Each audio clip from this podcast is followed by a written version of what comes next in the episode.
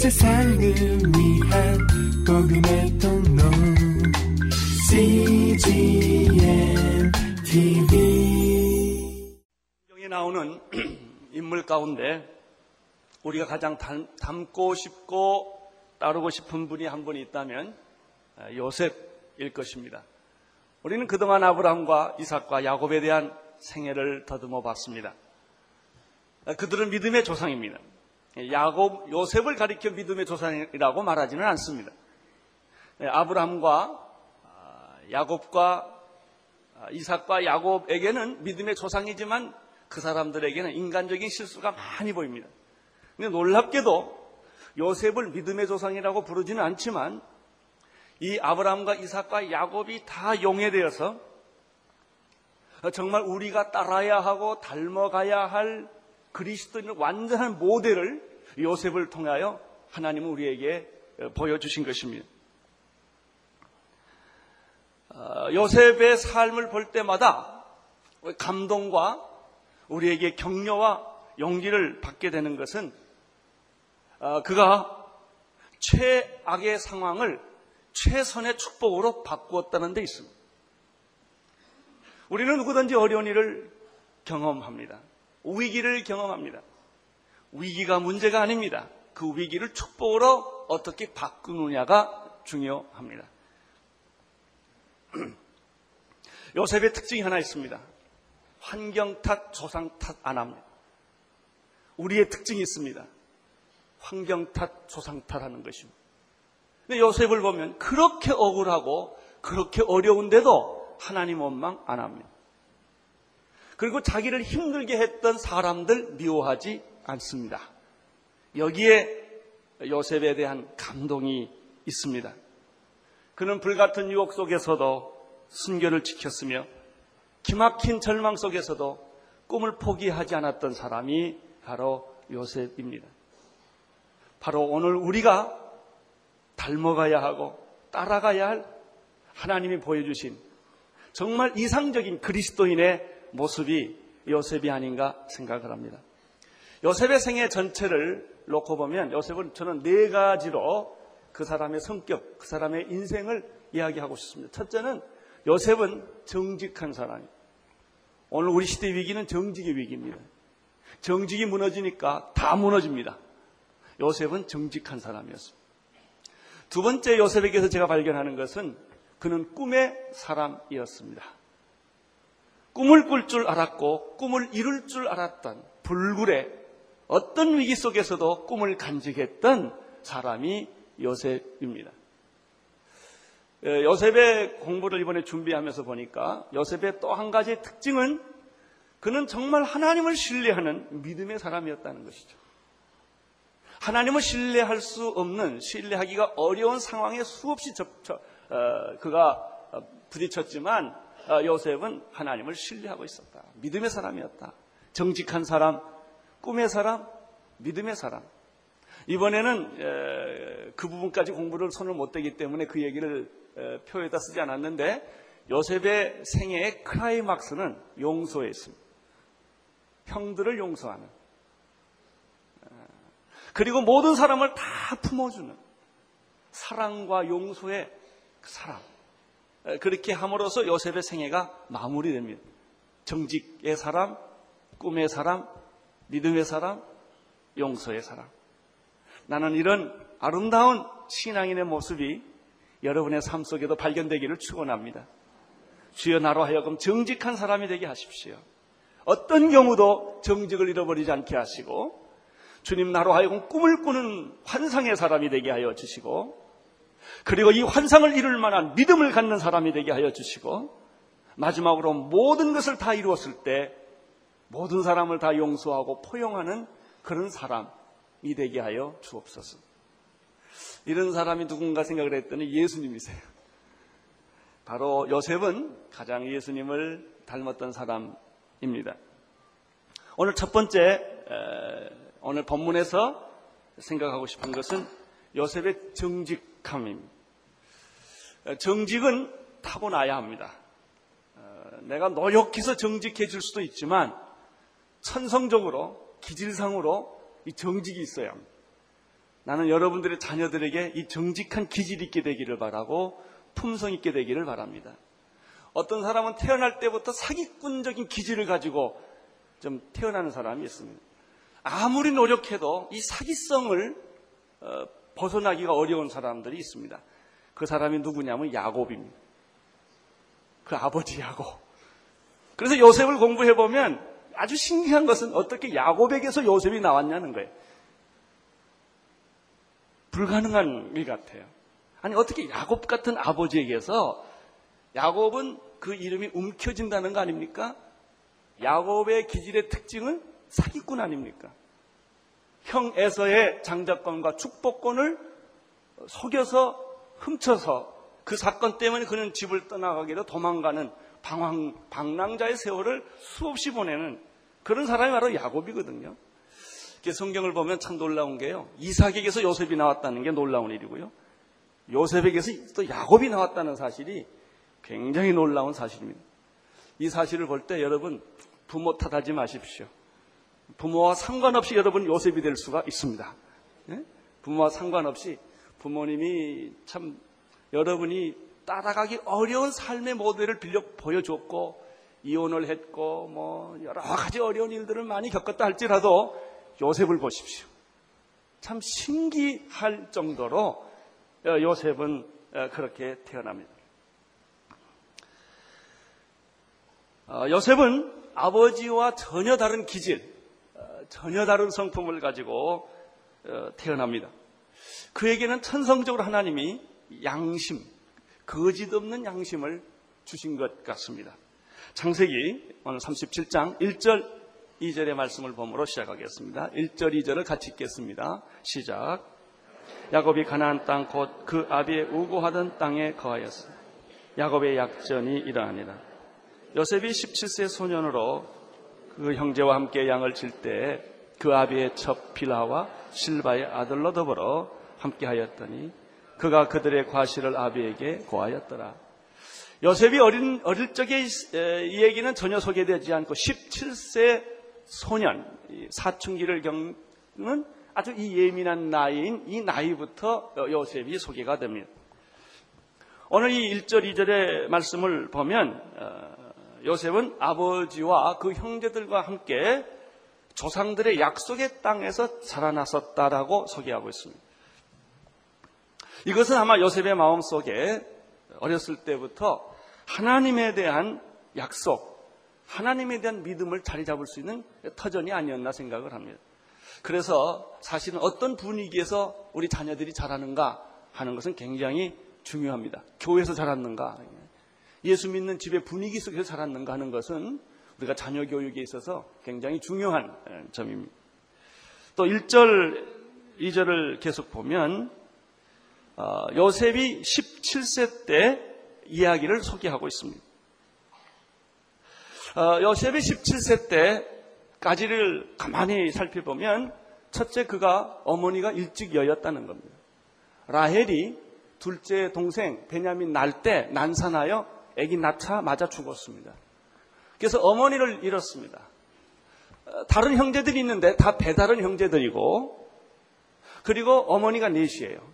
그러니까 이붓 어머니를 어머니라고 불러야 했고 또 그것도 첩의 자식도 있었고 이런 분위기 속에서 요셉이 17세 소년까지 자랐다는 얘기입니다. 놀라운 사실은 상처가 없어요. 할렐루야. 나는 여러분이 상처가 없게 되기를 바랍니다. 우리는 환경이 어려우면 상처를 받습니다. 부모가 이상적인 부모가 아닐 때 상처를 받습니다. 그래서 그것이 내 성격을 삐뚤게 만들어주고 말도 삐뚤게 하고 혈기를 부리고 남을 시기하고 경쟁하는 거짓말을 하는 사기성을 만드는 그런 성품으로 만들기가 쉽습니다.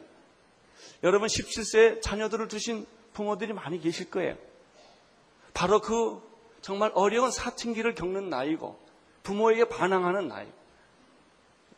만사를 뒤집는 나이가 이 17살 된 나이가 아닙니까? 요셉을 보십시오. 어머니 일찍이었죠. 배다른 형제들과 살았죠. 이런 환경 속에서도 놀랍게도 요셉은 쭉쭉 뻗은 대나무처럼 환경과 상관없이 상처 없이 그가 자랐다고 하는 것은 기적 중에 기적입니다. 아버지가 그렇게 교육을 했을까요?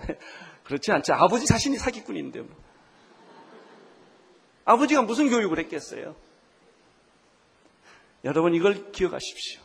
환경이 어려워도 부모님이 어려워도 얼마든지 상처 없이 순진하게 순수하게 자랄 수 있다는 사실입니다.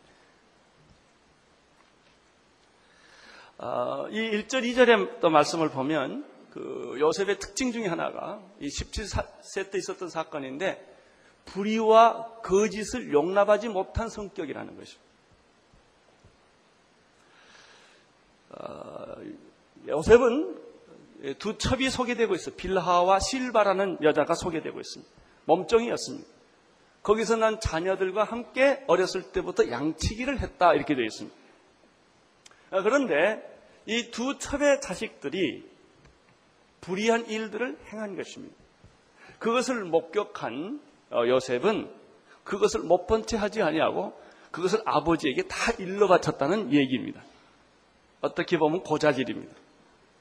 어떻게 보면 남자로서 의리 없는 행동이라고 말할 수가 있습니다. 저는 이 본문 때문에 몹시 고민을 했습니다. 과연 요셉이 고자질을 한 것일까? 아니 어떻게 그 같은 형제들끼리 실수를 아버지한테 일러 바쳐 손을 내게 한다면 그것이 옳은 일일까? 아, 이런 그 해석 때문에 아, 여러 번 생각을 많이 하다가 제가 어떤 어, 고등학생 하나를 만나게 됐어요. 여자 학생인데 그 자매는 성품이 거짓말을 못하는 성품이래요. 그래서 잠을 잘 때도 자기 방을 열어 닫아놓으면 안 된대. 아버지, 어머니 방도 다 열어놔야 되고 자기 방도 열어놔야 되고 담을 두지를 못한다. 거짓말하면 살지를 못하는 그런 성품을 가진 어린 자매를 제가 만나게 되었습니다. 그때 하나님이 내게 번뜩 깨닫게 해준 게 있어요. 아, 그렇다. 요셉이 천성적으로 거짓말을 못하는 성격이.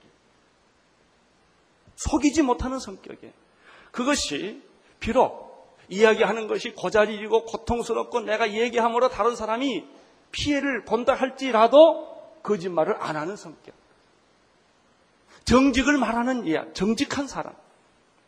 불의를 용납하지 않는 성품이 요셉에게 있었구나.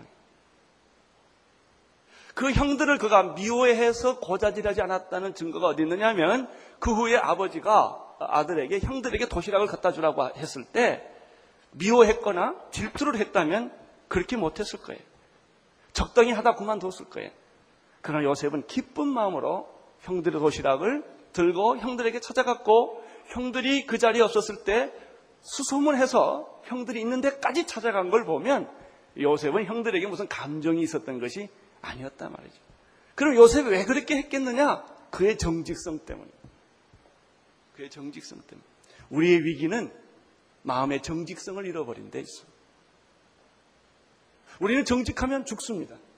우리는 정직하면 너무나 손해를 보기 때문에 알면서도 모르는 척하고 보고도 안 본 척을 하고 그리고 사건을 전부 다 어, 해석을 어, 전부 거꾸로 해서 우리는 현실을 아주 지혜롭게 살아간다고 착각하고 있는 것이죠.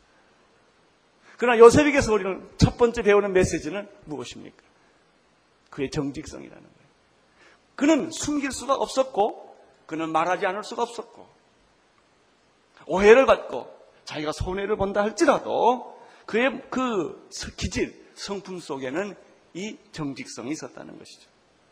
저는 우리 민족을 위하여 기도할 때마다 주님 우리 민족성 속에 정직함이 있게 하여 주옵소서. 정직함이 있게 하여 주옵소서. 교회가 가지고 있는 최대 위기는 예수를 잘못 믿는 게 아니라 교인들이 정직하지 않는다는 데 있습니다. 성령도 받고 성경도 잘 읽고 기도도 많이 하는데 어쩐지 우리 마음 삶 속에 정직함이 없다는 것입니다.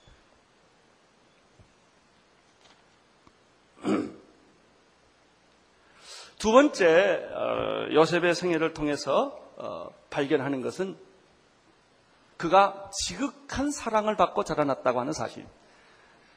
3절, 4절을 함께 읽겠습니다. 3절, 4절. 시작.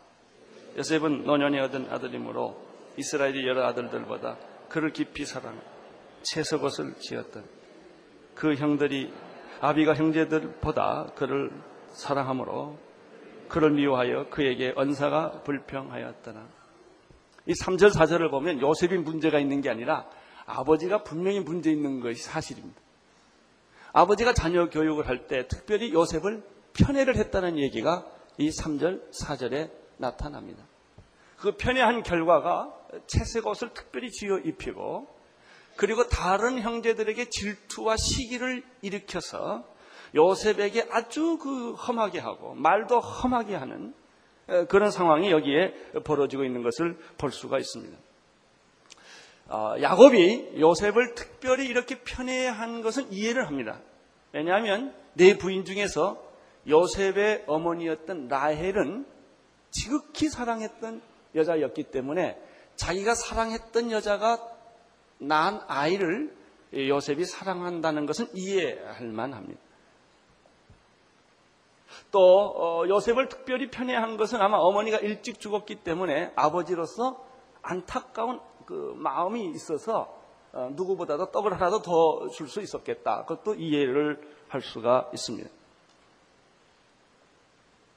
그래서 여러 아들들보다 성경에 보면 여러 아들들보다 그를 깊이 사랑하여 채색 옷을 지어 입었다.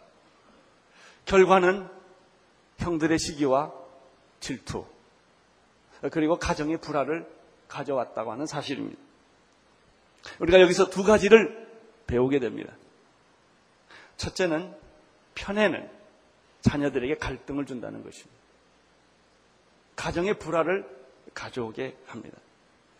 어, 부모도 인간이기 때문에 자녀들 중에 누구를 더 특별히 사랑할 수 있습니다.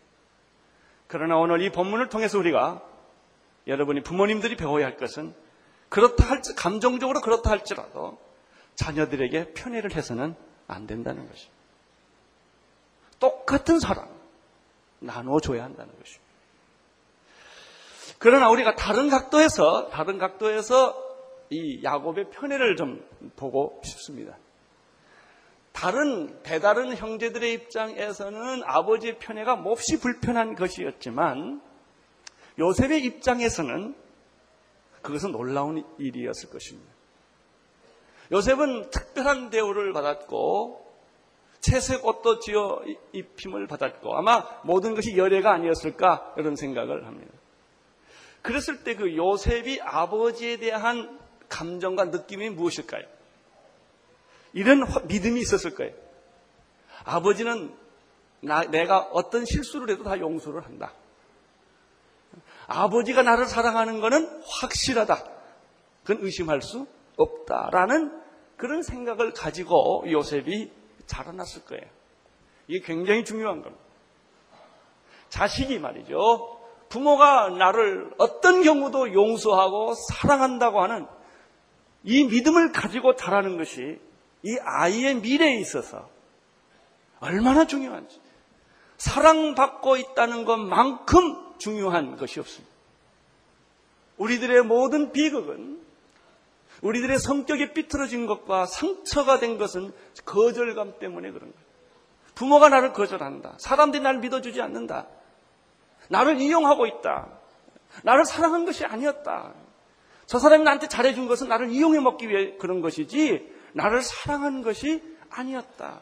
라고 느껴질 때는 그 인격에 위기가 오는 것입니다. 그러나 누군가 나를 정말 사랑한다. 자기 자식을 죽일 만큼 나를 사랑한다. 그 사람이 하는 사랑은 진짜다. 이런 믿음을 갖기 시작하면 이 사람은 변하기 시작합니다. 요셉에게 있어서 아버지가 나를 사랑한다고 하는 이 확신이 분명히 있었던 것 같습니다. 사랑을 이런 의미에서 받고 자란 요셉이었고 다른 배다른 형제들은 아버지의 불신 속에서 자란 자녀들이었다. 이렇게 이야기할 수가 있습니다. 자, 이것을 좀 더 구원의 차원에서 이야기를 해보십시다. 하나님의 사랑은 무엇입니까?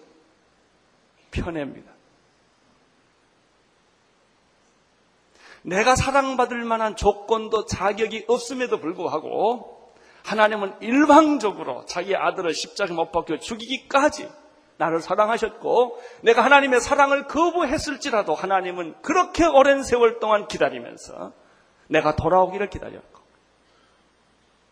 하나님의 사랑은 한 번도 쉰 일이 없었고 하나님의 사랑은 한 번도 좌절된 본 적이 없었다는 것이죠. 그래서 우리가 하나님의 사랑 앞에 녹아지는 겁니다. 사랑하는 성도 여러분, 여러분이 편애받고 자랐다는 사람 사실을 아십니까?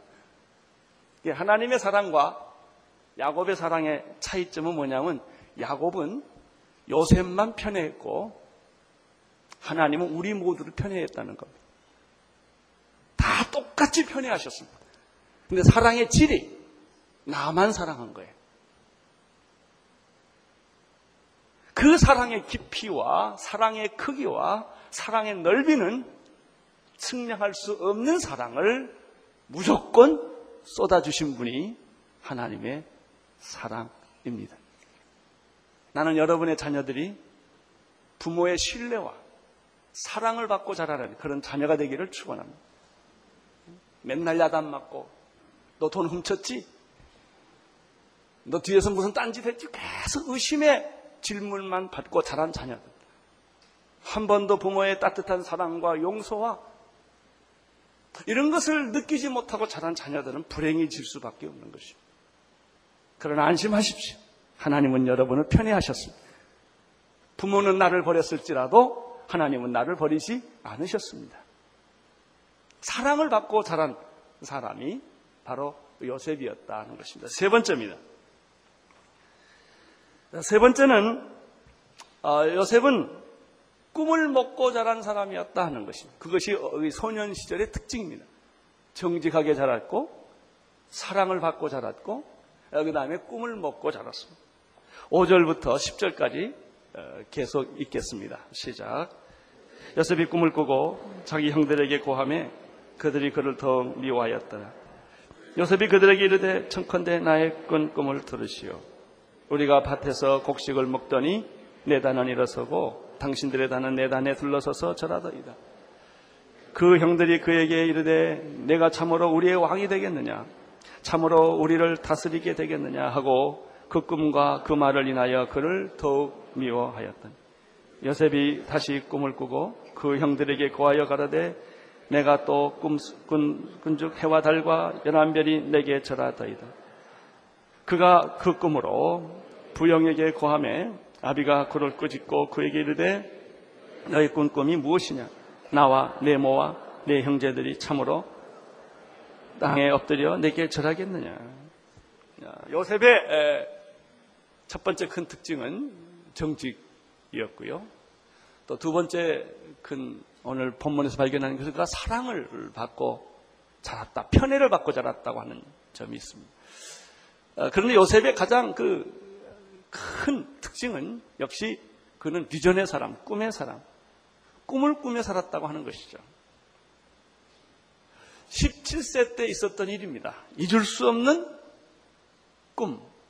그의 평생을 지배한 꿈을 어, 그가 꾸게 됩니다.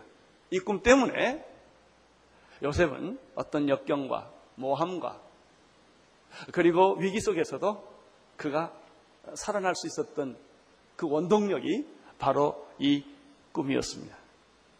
꿈을 꾼 사람들은 눈이 반짝거립니다. 배고파도 반짝거리고 실패해도 눈이 반짝거립니다. 꿈 있는 민족은 망하지 않습니다. 꿈 있는 사람에게는 미래가 있습니다. 나는 여러분들에게 하나님의 꿈, 성령의 꿈이 있게 되기를 축원합니다. 자녀들을 보는 환상, 꿈, 내 인생의 미래를 보는 환상과 꿈, 밝은 꿈, 하늘의 꿈, 어, 이런 것들입니다. 그런데 요셉이 그러면 가진 꿈은 어떤 것인가? 좀 특이합니다. 어, 첫째는 요셉이 꾼 꿈이 자기가 꾼 꿈이냐, 하나님이 준 꿈이냐는 문제. 꿈에는 두 종류가 있어요. 자기가 만든 꿈이 있습니다. 어렸을 때 가난하게 살은 사람들은 부자가 되는 꿈이 있습니다. 어렸을 때 어렵게 자란 사람들, 매 맞고 자란 사람들, 내가 어른이 돼서 돈을 벌면 이렇게 하겠다. 이런 게 있어요. 그런, 그런 자기 나름대로의 어떤 꿈과 희망이 있어요. 이건 자기 꿈이에요. 인간의 꿈이에요. 꿈이라는 것이 나로부터 나왔느냐, 하나님으로부터 주어졌느냐가 큰 차이입니다. 우리는 내가 꾸는 꿈을 가리켜 백일몽이라고 그럽니다. 이 꿈이 좀 지나치면 미쳤다고 그러죠. 어, 자기는 그 어렸을 때 받은 상처, 어렸을 때 가졌던 그 꿈, 그것을 끈질기게 이루고자 하는 거죠. 어떤 사람은 대통령 되는 꿈을 평생 갖는 사람들이 있어요. 아주 모질도록 대통령 꿈에 한번 사로잡히면 다른 게 하나도 안 보입니다. 근데 그 꿈은 하나님이 주신 꿈이 아니라는 거예요. 자기가 만든 꿈이에요. 그럼 요셉이 가진 꿈은 어떤 꿈이냐? 자기가 만든 꿈이 아니에요. 하나님이 주신 꿈이다. 우리는 여기서 중요한 정의 하나를 내릴 수 있습니다. 크리스천이 갖는 비전, 꿈은 하나님이 주신 것이다. 하나님이 주신 것이어야만 한다.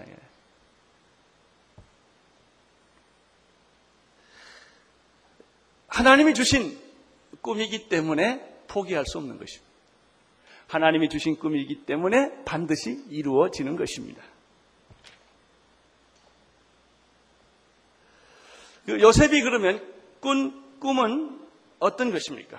첫 번째 꿈은 자기가 농, 어, 그 곡, 묶은 곡식단이 있는데 그 곡식단은 일어났었는데 주변에 있는 형들이 묶은 11개의 곡식단이 일어섰다는 것입니다. 근데 에, 자기가 묶은 곡식의 단에다가 형들이 묶은 11개 곡식단이 다 절을 했다는 거예요. 말이나 됩니까? 그래요. 상식이 안 맞는 말이고 들어서 모든 사람이 이해할 수 없는 이야기입니다. 그런데 사실입니다. 13년 후에는 사실로 변하는 꿈입니다. 하나님의 꿈은 일반적으로 사람들이 이해하지를 못합니다. 이것은 미래에 일어날 일에 대한 암시입니다. 꿈의 본질을 이해하지 못하면 사람들은 분노하고 미워하고 시기하고 질투하고 공격하게 됩니다. 이것이 하나님의 꿈의 특징입니다. 교회도 마찬가지입니다. 오늘의 교회를 향하신 하나님의 꿈이 있습니다. 그 꿈을 다 얘기한다면 우리는 다 도망갈지 모릅니다. 너무 힘들고 어려워서. 그러나 그 하나님의 계획과 꿈은 오늘의 교회를 통하여 반드시 이루어질 것입니다. 여러분의 이성과 상식에 맞지 않는 얘기들을 가끔 교회가 하게 됩니다. 나도 하고 싶지 않는 이야기입니다. 그런데 해야 합니다. 그것이 하나님이 가지신 이상이시기 때문에 그렇습니다. 여러분의 자녀들에 대해서, 여러분 자신에 대해서도 마찬가지입니다. 그래, 이, 이 요셉이 두 번째 꿈을 꾸는데 아주 회개망측합니다. 그래서 요셉이 떡 버티고 있는데 하늘의 해와 달과 열한 별이 요셉에게 다 절을 했다고 하는 사실입니다. 황당무계하고 말이 되지 않는 이야기입니다. 그런데 놀라운 사실은 13년 후에는 이 꿈대로 그대로 이루어졌다는 것이죠. 형들의 입장에 있어서나 아버지들의 입장에 있어서나 요셉의 꿈을 해석하기 어려웠고 받아들이기가 어려웠습니다. 바로 이것이 하나님의 꿈이었습니다. 그런데 두 번째입니다. 꿈은 하나님이 주시는 것이다. 하나님이 주신 꿈은 황당무계한 성격을 가지고 있다. 세 번째입니다. 그런데 문제는 이런 말을 17세의 소년 정도면 지식이 있고 상식이 있는 나이입니다. 이 말을 해서 내가 손해볼지 안 볼지 다 아는 나이 아니겠습니까? 이런 말, 이런 꿈을 꿨다면 안 하는 게 좋겠죠. 보나마나 욕먹을 꿈이고 시기와 질투를 받을 꿈인데 왜 그런 얘기를 하겠습니까? 그런데 문제는 요셉이 그런 말을 너무나 정직하게, 너무나 상처 없이 상대방의 입장을 생각하지 않고 툭툭 얘기를 했다는 거예요. 자, 여기서 우리가 또 하나 배우는 게 있습니다. 하나님의 꿈은 말하지 않고는 견딜 수 없다. 그 사람이 예레미야였습니다. 예레미야는 자기 민, 족이 망한다고 하는 계시를 받았어요. 그 사람들마다 우리 민족은 이제 망해서 이제 북에서 다 내려와서 나라가 이제 없어집니다. 이런 얘기를 해야만 합니다. 사람들이 그런 얘기를 듣기 싫어합니다. 우리 민족 망한다고 그러면 듣기 좋겠어요? 북에서 다 들어와서 이 대화를 통해서 다 점령한다 이런 얘기를 누가 만약 한다면은 요즘 같은 분위기 속에서 그게 통하겠습니까? 그런 거예요. 그래서 하도 괴로워서 예레미야가 내가 이 예언을 안 하겠다 그랬어. 그러니까 속에서 불이 났다고 말했어. 안 하면 안 되는 거예요. 이게 예언입니다. 지금 여기 보면 요셉이 꾼 꿈이 그런 거예요. 그 얘기를 그거 하지 않으면 안 되는 거예요. 그렇습니다. 여러분 이게 뭐예요? 하지 않으면 견딜 수 없는 것. 그게 복음이에요.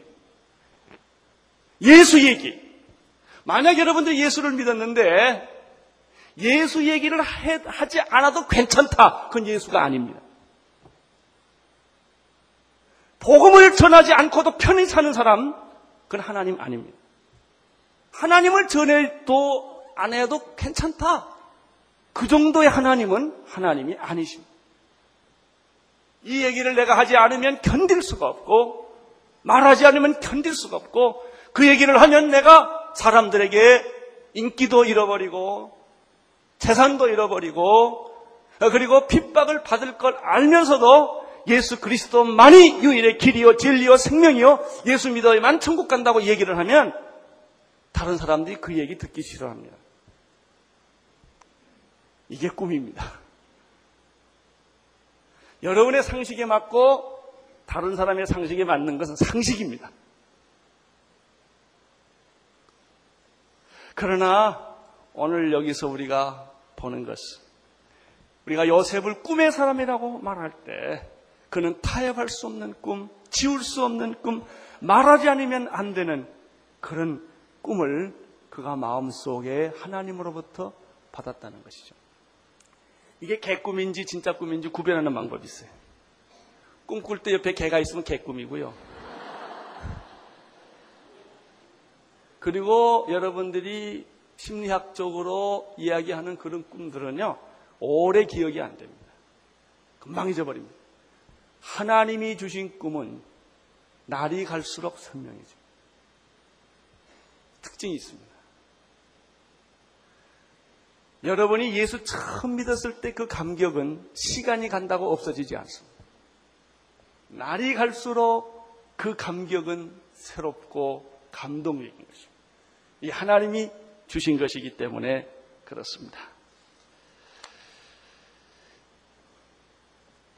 세 번째 오늘 여기서도 발견하는 게 있습니다. 오늘 5절에서 10절 사이에서 발견하는 것은 꿈 얘기를 하면 사람들이 환영하지 않는다 하는 거예요. 이게 하나님의 꿈의 특징입니다. 형들도 비판했고 아버지도 비판을 합니다. 그리고 비판할 정도가 아니고 미워하게 됩니다. 하나님의 꿈을 가진 사람은 외롭습니다. 하나님의 꿈을 가진 사람들은 언제나 어떤 면에서 거부를 당합니다. 그렇지만 그 꿈을 가지고 사는 것입니다. 노아가 꿈을 꿨습니다.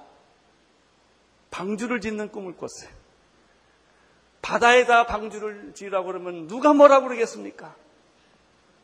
산에다 그걸 지으니 누가 이해를 하겠습니까? 하루 이틀 그것도 보통 배 같은 방주를 지었으면 누가 이해를 안 하겠습니까? 방주는 배 같은 게 아닙니다. 배와 전혀 다른 형태의 방주입니다. 아무도 그것을 짓는 그 이유를 이해할 수가 없었을 것입니다. 노아만이 그 꿈을 가지고 외롭게 몇백 년 동안을 그 방주를 지었다는 것이죠. 이게 꿈이에요. 아브라함은 믿음의 조상이 되는 꿈이 있었어요. 여러분은 무슨 꿈이 있습니까? 여러분이 만든 꿈이 아닌 하나님이 주신 꿈. 새하늘과 새 땅의 꿈. 영원한 꿈. 조국이 통일되는 꿈. 세상이 변화되는 꿈.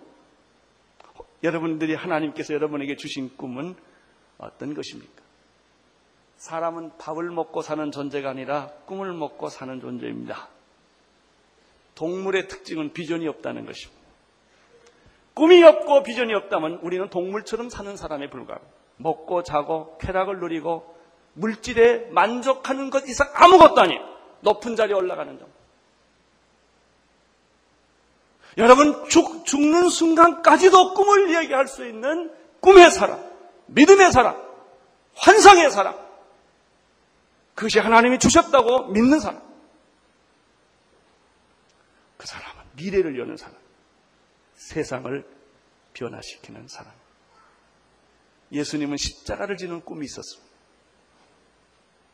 십자가를 질 때 예수님은 거부하지 않았고 십자가 앞에 당당히 나가셨습니다. 그리고 십자가를 지셨기에 온 인류의 구원을 이루신 것입니다.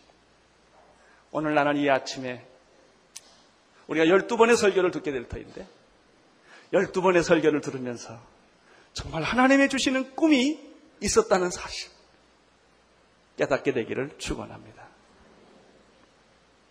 여러분 하나님의 음성을 듣지 못하는 이유가 한 가지 있습니다. 여러 가지 이유 중에 내 목소리가 크면 다른 사람의 목소리가 들리지 않습니다. 내 생각, 내 꿈, 내 계획이 많은 사람은 하나님의 음성을 듣기 어렵습니다. 그러나 자기 것을 포기하면 하나님의 음성을 듣게 됩니다. 기도하겠습니다.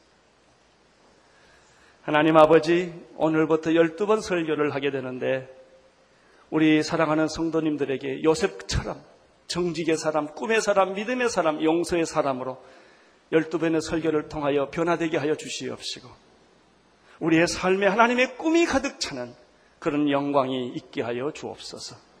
예수님 이름으로 기도드립니다. 아멘. 온 세상을 위한 복음의 통로 CGM TV